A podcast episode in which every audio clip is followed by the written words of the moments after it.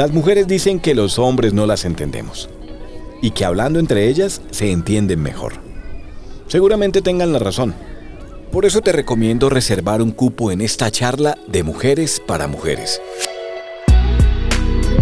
Mujeres Hoy, un podcast con Camila Gómez para hablar de todos esos temas que solo compartes con tus amigas y que nadie más puede entender.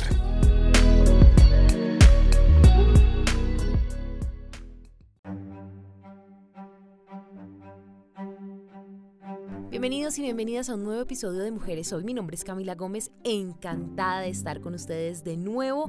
Hoy, en este episodio, vamos a charlar sobre las boobies, las mamas, otros les dicen los senos, el pecho, o pues realmente la mayoría de mujeres solemos decirles en nuestro día a día las tetas. Sí, señores, sí, señoras, y por supuesto, como nos gusta siempre estar apoyados de expertos, y en este tema especialmente sí que es importante, arranco con una pregunta para ti que me estás escuchando. ¿Ya te tocaste? ¿Ya te hiciste el autoexamen? ¿Sabes cómo hacerlo? ¿Sabes a quién acudir si notas algún cambio en tu pecho? ¿Sabes si tienes antecedentes? ¿Sabes a partir de cuándo tienes que hacerte la mamografía? Estamos en el mes de la lucha contra el cáncer de seno y es importantísimo hablarlo. Es muy importante también promover que las mujeres nos informemos y sobre todo que nos hagamos el autoexamen, que nos conozcamos y conozcamos nuestro cuerpo cada vez mejor, que nuestra relación con nosotras mismas sea cada vez más sólida, porque la pandemia nos retrasó con muchas cosas. Tuvimos que posponer muchas citas al médico porque nos cargamos con muchas cosas de trabajo, del hogar, y actualmente han incrementado los diagnósticos de cáncer de mama. Pero lo importante siempre es ir en el momento indicado, con el médico indicado, que te sepa leer, que sepa tratar, interpretar, pero también sobre todo la parte humana, y es que sepa acompañar el proceso de las mujeres, porque esto es un tema también que involucra la parte sentimental. Por eso, hoy tenemos un invitado muy especial. Él es el doctor Juan Felipe Arias Blanco, ginecólogo de la Universidad de La Sabana, mastología en el Instituto Nacional de Cancerología y mastólogo actualmente en la Clínica Porto Azul en Barranquilla. Doctor Juan Felipe, bienvenido y muchas gracias por aceptar esta invitación a Mujeres Hoy. Hola Camila, muchas gracias. Buenas noches, gracias por la invitación. Hablar de ese importante tema que, como dices tú, hay que hablarlo sin tapujos, sin tanto miedo y con mucha responsabilidad. Y vamos a sacar de dudas y cómo manejar esto y poder llegar a un diagnóstico temprano, que es la clave del cáncer. Al cáncer no hay que tenerle miedo, al cáncer lo que toca tenerle es velocidad y cogerlo rápido, y en parte va a depender de ustedes como mujeres, obviamente nosotros como médicos y en general de todos los que podemos aportar algo en el diagnóstico temprano en su momento del tratamiento. Bueno, yo voy a empezar de una, porque no quiero dar mucho rodeo y quiero ir al grano y quiero que nos llevemos mucha información de este podcast. ¿Puede cualquier mujer tener cáncer de seno? Sí, Camila, todas las mujeres pueden tener cáncer. Muchas veces ustedes como mujeres piensan que solamente las que tienen antecedentes familiares son las que están predispuestas, y eso es un error muy frecuente, porque muchas veces las mujeres se sienten en una bolita y como pues no tienen antecedentes, pues yo no consulto porque a mí no me va a dar. Y resulta que el cáncer de mama, a las mujeres que le han dado cáncer de mama, solamente el 10% tienen antecedentes familiares o tienen alguna enfermedad genética hereditaria relacionada con cáncer. El resto del 80% no tienen ningún tipo de antecedente de absolutamente nada. Entonces esto en últimas es una lotería y hay que ser juiciosísimos en intentar buscar ese diagnóstico temprano y no quedarnos solamente en el cuento del antecedente, porque pues vamos a fallar fácilmente. Claro, esto me hacía pensar el otro día en algo. Yo decía, bueno, ¿será que únicamente son antecedentes genéticos, antecedentes hereditarios, o tiene que ver también la alimentación, el medio ambiente, las rutinas y todo esto que ha cambiado tanto en estos tiempos? Incluso pensaría yo, o me atrevería a decir, pues desde mi ignorancia, preguntando, la lactancia, las hormonas que toman las mujeres cuando están en el proceso de la menopausia, las hormonas que toman las mujeres cuando toman anticonceptivos, en fin, me surgen muchas dudas, pero pues esta puntualmente es únicamente hereditario o genético, o influyen todos esos factores. Si te das cuenta, yo hablé de un 10% y un 80%, y el otro 10% el doctor no sabe sumar, ¿cierto?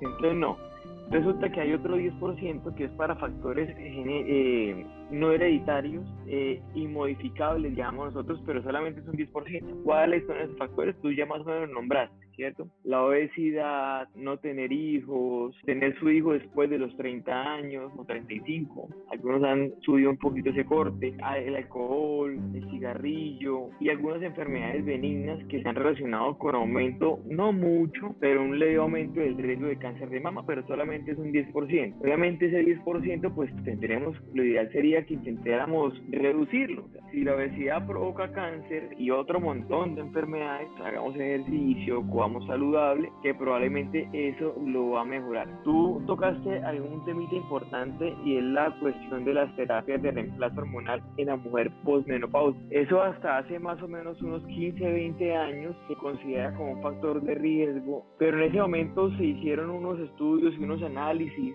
que descubrieron y nos dimos cuenta que esta información era falsa, y la terapia de reemplazo hormonal bien dada en el momento que es básicamente entre los 50 y los 60 años en mujeres por no más de 5 o 7 años no tiene ningún tipo de afectación o aumento del riesgo de cáncer de mama. Es para mujeres que salen de ese rango que yo acabo de decir. Entonces la mujer que requiere la terapia de reemplazo hormonal la puede recibir sin ningún problema, y más teniendo en cuenta que la terapia de reemplazo hormonal para la mujer que lo requiere es bastante buena y le va a terminar haciendo mucha ayuda, en especial en su riesgo cardiovascular y en el daño óseo, porque cuando la mujer se echa de menopausia pueden tener osteoporosis y resulta que la terapia de reemplazo hormonal lo puede prevenir. Entonces la mujer que lo requiere lo puede recibir sin ningún problema. Otro mito en cuanto a las hormonas es los anticonceptivos y el cáncer de mama. Hace tal vez unos 2, 3, 4 años, no me acuerdo muy bien, salió un estudio en una revista muy importante, tal vez la más importante en medicina, que se llama el New England Journal of Medicine, que ellos recomendaban o daban la sugerencia que los anticonceptivos aumentaban el riesgo de cáncer en 20%. Eso es un dato mal tomado, es un 20% de algo que nosotros como médicos llamamos riesgo relativo. En riesgo objetivo, digamos de esa manera, o completo, el aumento del riesgo, por ejemplo, la mujer colombiana es como el 0.02%, es un riesgo muy bajito, lo comentan los anticonceptivos. Entonces no es una buena recomendación decirle a las mujeres que dejen de tomar anticonceptivos. 2, ese estudio fue basado en anticonceptivos antiguos, con tecnologías antiguas y con dosis muy altas, las cuales hoy en día no damos. La mayoría de los ginecólogos utilizan dosis muy bajitas de estrógenos y progestágenos que no tienen nada que ver con aumento del riesgo del cáncer.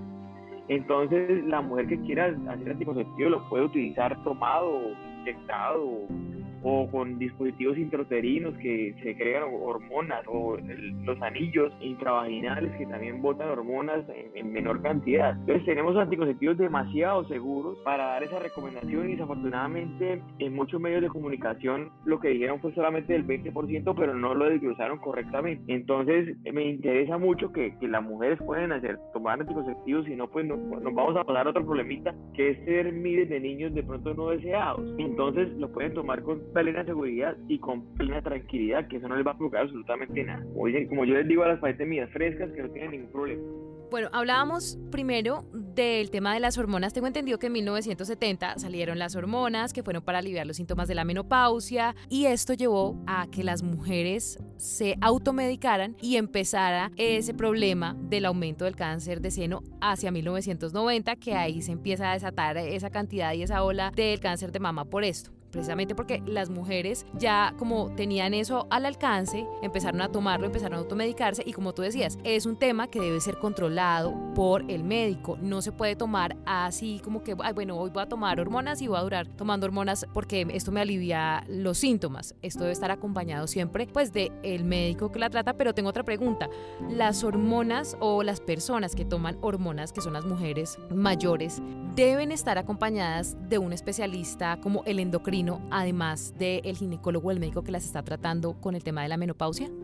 Pues la recomendación realmente, en este momento en la medicina existen muchas subespecialidades, y una de ellas es la ginecología endocrinológica, un ginecólogo que se dedica a la parte endocrinóloga de la mujer, ya sea antes de la menopausia o posmenopáusica. Inclusive hay ginecólogos que se dedican única y exclusivamente a menopausia. La recomendación que yo también soy ginecólogo, como lo dices tú, y mastólogo, que es la segunda especialidad mía, la recomendación es que la vea un ginecólogo endocrinólogo y él mismo le haga el seguimiento de qué tipo de terapia de reemplazo uno requiere, porque hay la cantidad que se te ocurra de maneras de dar: es untado, inyectado, tomado, olido, como se te ocurra. Hay de muchas maneras y obviamente no para todos es lo mismo. Por eso una persona de esas que se dedica solamente a eso, es el ideal que le eche que siga a esos pacientes y esté pendiente de qué tipo de problemas le está generando la menopausia, porque el hecho de tener menopausia no es significado de que requiera hormona, es para cierto grupo de pacientes con síntomas o con problemas óseos a los que se les debe dar eso. Entonces la clave es que lo haga un ginecólogo endocrinólogo. Al igual que los anticonceptivos no son los mismos para todas las personas, aunque pues a veces uno como que lo toma a la ligera y empieza a automedicarse. Otra pregunta, doctor, las hormonas como las que tienen las mujeres, las que toman las mujeres que tienen menopausia, ¿alimentan los tumores? Digamos que sí y no. En el contexto de una mujer que no tiene ningún antecedente, eso no le provoca absolutamente nada. O sea, una mujer que no tiene cáncer, no ha tenido cáncer, eso no le provoca nada. En la mujer con cáncer, ya con un cáncer establecido, dependiendo del tipo de cáncer, está contraindicado dar terapias de reemplazo hormonal, siempre y cuando uno necesite. Si la paciente definitivamente lo requiere, se debe hacer pues obviamente una junta médica y evaluar cuál es la mejor terapia para dar a esa paciente, o evaluar si hay alguna manera de manejarle los síntomas. Entonces generalmente cuando tenemos pacientes con cáncer de mama ya tratadas y tienen tumores a los cuales no se les puede dar hormonas idealmente, nosotros nos reunimos junto con el ginecólogo de menopausia y evaluamos riesgo-beneficio con qué le va mejor, porque tampoco podemos terminar en fracturas óseas por no dar el tratamiento. Son cosas que ya nos toca, son muy específicas y que ya nos tocan un grupo médico multidisciplinario, que es el ideal en el manejo del cáncer. Eso no es solamente para que Juan Felipe lo maneje, ¿no? Nosotros ponemos en la clínica que yo estoy, lo manejamos con un grupo multidisciplinario y todos tenemos a la mano para lo que necesitemos. Entonces nos reunimos generalmente con ellos y hablamos. Ahora, hay otros cánceres que no son dependientes de hormonas,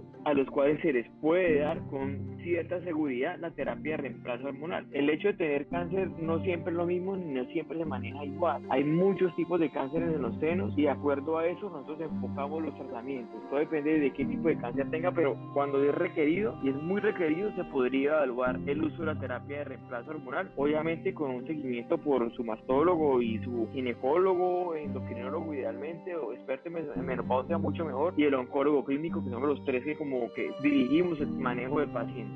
Bueno, yo creo que acá es importante aclarar que tumor no es igual a cáncer, con lo que tú estabas diciendo, y que también quiste no es igual a tumor, ¿no? Por lo que estabas diciendo que no todos los tipos de cáncer son iguales, pues no todos los tumores tampoco son cáncer. Exactamente. Hay algo muy frecuente en la población, en las mujeres, que le dicen que tiene quistes, y eso ellos hacen referencia muchas veces a nódulos sólidos. Una cosa es el nódulo sólido, que ese sí tiene algún tipo de riesgo según las características de cáncer, y el quiste de agua, que es el que tienen el 90% de las mujeres, que eso no provoca absolutamente nada. Lo mismo, cuando hablamos de tumores, pueden ser benignos o malignos, eso depende de lo que salga en la patología, en la biopsia que la hagamos. Entonces eso hay que diferenciarlo muy bien y que no nos vayamos a confundir. Si tú me preguntas si un tumor benigno se alimenta de hormonas que dan, no está comprobado, eso no provoca absolutamente nada. Y si la mujer, por ejemplo, tiene un tumorcito benigno ahí hace poco de tiempo y le hicieron una biopsia y es benigno, ella puede recibir perfectamente sus anticonceptivos o la terapia de reemplazo hormonal, no hay ninguna contraindicación. Lo máximo que le puede llegar a provocar, y es bastante raro, es que crezca un poquito, pero es rarísimo, es bastante raro que pase eso.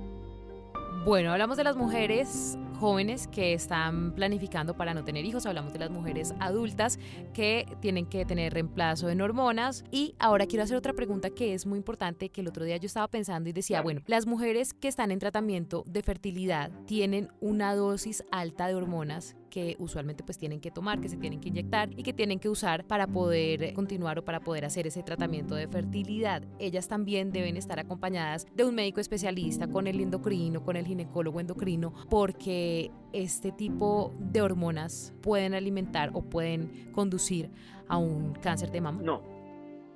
Esos ciclos que se dan, eso no se da por más de un mes, 2 meses, el nivel alto de hormonas, ¿cierto? Eso no está relacionado con aumento del riesgo de cáncer de mama. Inclusive, cuando nosotros somos pacientes jóvenes, muy jóvenes con cáncer de mama, porque pues nosotros, por lo menos nosotros aquí en donde yo trabajo, en Porto Azul, por X yo motivo que no sé muy bien la verdad, estamos investigando, pero tenemos muchos pacientes menores de 40 años cáncer de seno. Nosotros, esos pacientes, cuando requieren, por ejemplo, quimioterapia, se puede llegar a ver afectada su fertilidad. Nosotros, con el experto de fertilidad de nosotros, se hace un ciclo y se le guardan sus óvulos, se le hace congelación de óvulos con el objetivo de que más adelante, pues, esta mujer pueda tener hijos. Y ahí se hace un ciclo de hormona a dosis muy altas para que se genere la ovulación. Y eso no ha demostrado que aumente el riesgo, por ejemplo, que el cáncer avance más por eso, o que la mujer aumente el riesgo de tener cáncer, la que no ha tenido cáncer, no se lo pueden hacer con plena tranquilidad. Generalmente ellos, los endocrinólogos, por seguridad siempre le hacen una ecografía o una mamografía según lo que requieran antes de hacer eso, y si encuentran algo raro, me la mandan a mí, yo le echo un vistazo y si hay alguna indicación o contraindicación se le da, pero en general digamos que no hay ninguna contraindicación por tener nódulos o que vaya a aumentarse el riesgo, no hay ningún problema con eso. Se pueden hacer sus terapias sin ningún problema. Son ciclos muy cortos los que se dan, dosis altas, pero ciclos muy cortos, pero no hay ningún problema con eso. Pero sería ideal que igual estuviera, digamos que acompañada del endocrino y de, pues, el acompañamiento médico. Claro, no, eso no lo puede cuajar, es que se me ocurrió tomarme eso, no. O sea, para eso hay una especialidad, es el ginecólogo endocrinólogo de fertilidad. Eso sí, como dicen por ahí, zapatear sus zapatos, y el que tiene que hacer es eso, y él sabe los riesgos y las cosas buenas y malas que puede provocar ese tipo de medicamentos, y él se los va a explicar a cada mujer. Uno no puede hacerse como loco. Es la misma cosa que las cirugías plásticas. Si lo hace un cirujano plástico, súper bien, pero si una persona no entrena, pues va a terminar mal. La clave es que lo haga una persona que sepa, sea lo que sea de medicina, no tiene que ser la persona dedicada a eso.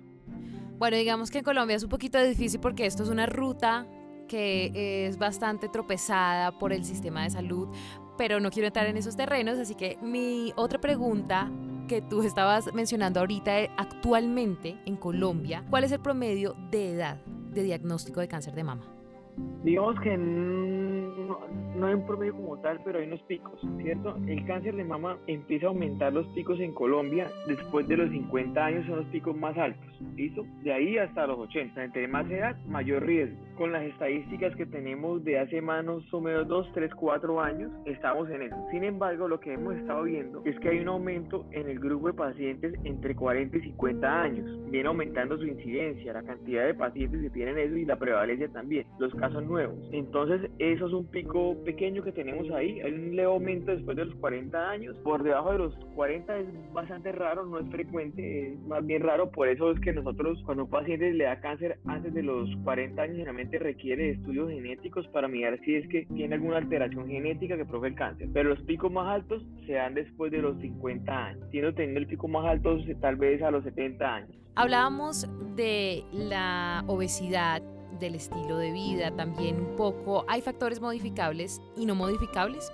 Es decir, si yo como de cierta manera, si yo tomo algunos medicamentos, la menstruación incluso, los anticonceptivos decíamos que pues no, pero postergar la maternidad y lo que te decía, el estilo de vida, todo esto influye en que sea modificable o, por decirlo así, no modificable el cáncer de mama. Claro, la obesidad es lo peor que hay para lo que sea, para lo que se te ocurra, para el cáncer, para la hipertensión, para lo que sea, ¿listo? Para el cáncer definitivamente sí aumenta el riesgo, y las personas que bajan de peso reducen, desafortunadamente, yo te soy muy sincero, es muy poquito, lo que reduce, no es mucho, es muy poquito, lo que reduce. Yo no te puedo decir que porque seas delgada no te va a dar, eso no va a pasar, una mujer delgada también lo puede tener. Desafortunadamente el cáncer no conocemos muy bien la causa, solamente sabemos la causa del 20%, el resto no tenemos la más remota idea por qué da, pero pues si uno puede hacer algo por reducir así sea poquito el riesgo, pues hay que hacerlo, ¿cierto? Entonces uno tiene que evitar estar obeso, debe evitar el alcohol, el consumo pues masivo de alcohol, el cigarrillo, que también se ha relacionado con aumento del riesgo de cáncer de mama. En cuanto a lo que tú me decías de la menopausia,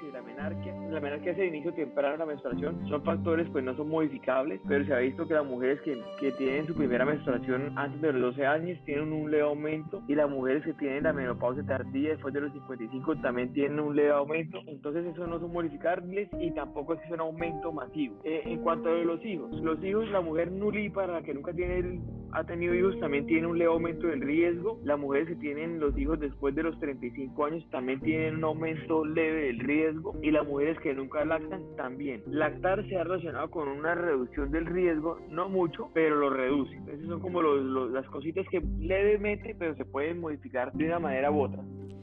Bueno, vamos a pasar a un tema que me parece muy importante. ¿Cuáles son esas señales de alerta? ¿Cuándo pedir una segunda opinión? El signo de alarma más importante es sentirse un nódulo.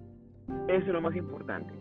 ¿Cómo deben hacer ustedes para sentirse el nódulo? Pues tocándose. La que no se toca, pues no se lo va a sentir jamás. ¿Cuándo hay que tocarse? Una vez al mes. En la mujer perimenopáusica, hacerlo 8 días después de la menstruación, y la mujer posmenopáusica el día que quiera, pero una vez al mes. Examinarse todo el seno, como quieran, pero examinarse todo el seno. Eso es lo más importante. Hay otros signos, ya son muy tardíos, pero pues a veces cuando no se tocan, eso es lo que primero que se van a encontrar. ¿Cuáles son? El color rojo del seno, verse una masa, la piel arrugada o hundimiento de la piel, son los signos típicos del cáncer, o un sangrado por el pezón espontáneo. No se recomienda oprimirse el pezón a cada rato, no. Si algún día le sale algo, se mancha el brasier, ahí sí se revisan, y si botan sangre tienen que correr. ¿Cuándo consultar? Cuando tengan cualquiera de esos síntomas. Hay que consultar al que sea, lo que tengan a la mano. Si tienen un mastólogo, pues mejor, porque es la especialidad dedicada a eso, pero te soy muy sincero, nosotros somos poquitos en el país y casi que en el mundo no somos muchos. Entonces si tienen a la mano un ginecólogo, un médico general, lo que te dé la EPS también muchas veces depende de la EPS, hay que hacerse examen. Lo otro importante es que muchas veces los cánceres no se palpan, los chiquiticos, que es lo que nosotros queremos encontrar,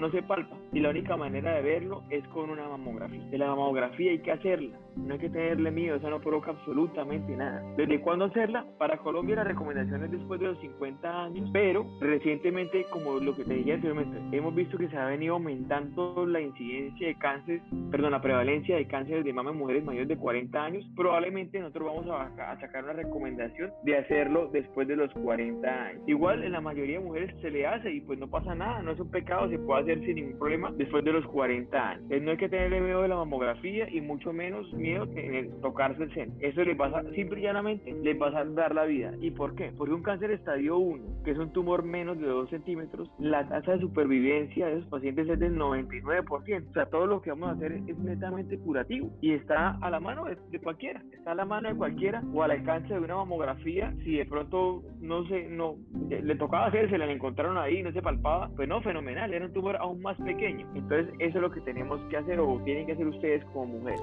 Doctor, muchas gracias. Bueno, vamos avanzando en este tema, y ya sabemos las señales de alerta, importante que todas las mujeres lo tengamos claro, hay que tocarse los senos, sin miedo, sin pena, en la ducha, acostadas, paradas de manos, como quieran, pero hay que hacerse el autoexamen, es importante, una vez al mes. Ahí estaba la indicación del doctor que decía en qué momento del ciclo menstrual es el oportuno para hacerse el autoexamen. Aumento, grosor, color, aspecto, inflamación, secreción, son señales de alerta. Una pregunta que me surge, doctor, ¿los brasieres y los químicos de los jabones influyen en el cáncer de mama?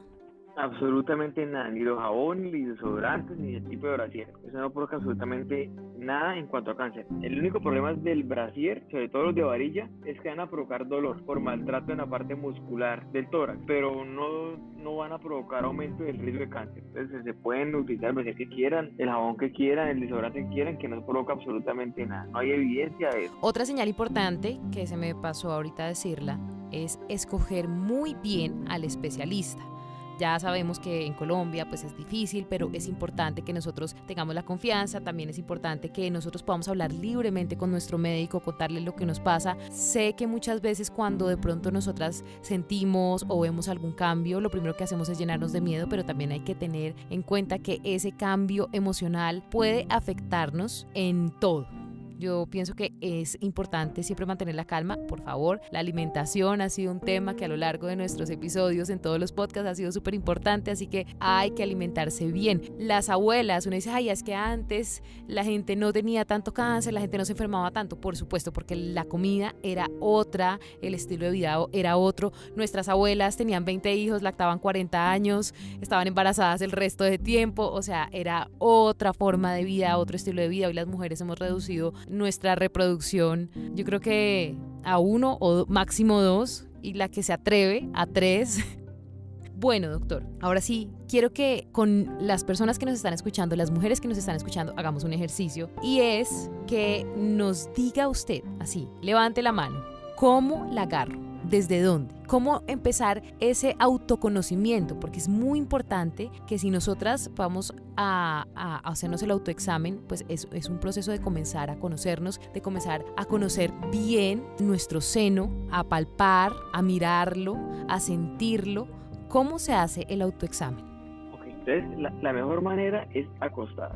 ¿Listo? Entonces se acuestan, colocan el brazo que van a examinar, del seno que van a examinar, lo colocan, lo levantan y lo colocan detrás de la cabeza, ¿cierto? Que quede bien levantadito, bueno, y después van a examinar todo el seno, ¿de dónde a dónde? Desde la clavícula hasta el final del seno, donde se ve como, donde está el bordecito, ¿cierto? Se llama el surco inframamario, ahí, todo lo tienen que revisar, desde la mitad del esternón hasta la mitad de la axila, todo eso es glándula mamaria, todo eso es glándula mamaria. Generalmente cometemos el error solamente de tocar la zona blandita o prominente, y el cáncer puede aparecer en cualquier parte de eso. ¿De qué manera hay que hacerlo? La recomendación es hacerlo con los 3 deditos de la mitad, ¿cierto? Y deslizar los 3 deditos de arriba para abajo, de arriba para abajo, o en círculos o de lado a lado, como quieran, pero tocándose todo lo que yo les acabo de decir. Hay que intentar aplicar como mínimo 2 presiones, una más suavecita y una más profunda, ¿listo?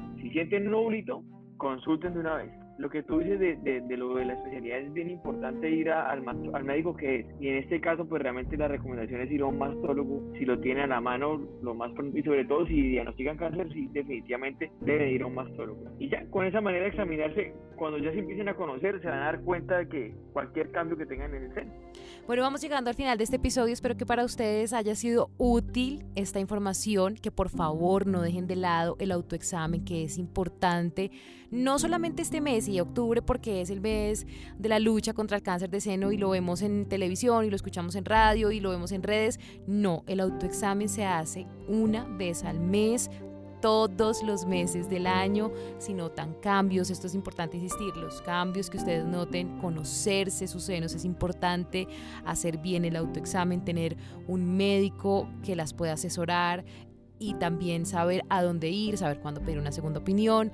Todas estas cosas son importantes, por favor, todas las mujeres, poder prevenir o poder darse cuenta a tiempo les puede salvar la vida y es importantísimo que ustedes lo sepan. Doctor Juan Felipe, muchísimas gracias por habernos regalado su tiempo para compartir toda esta información valiosa y esperamos escucharnos en un próximo episodio.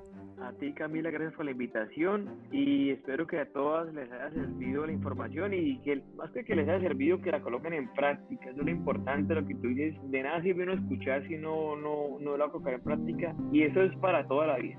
Háganse el autoexamen y hagan su mamografía en el momento indicado y listo. Y ya, un fuerte abrazo para todos, para ti. Pero te repito, muchas gracias por la invitación. Esto es Mujeres Hoy, nos escuchamos en un próximo episodio. Chao, chao.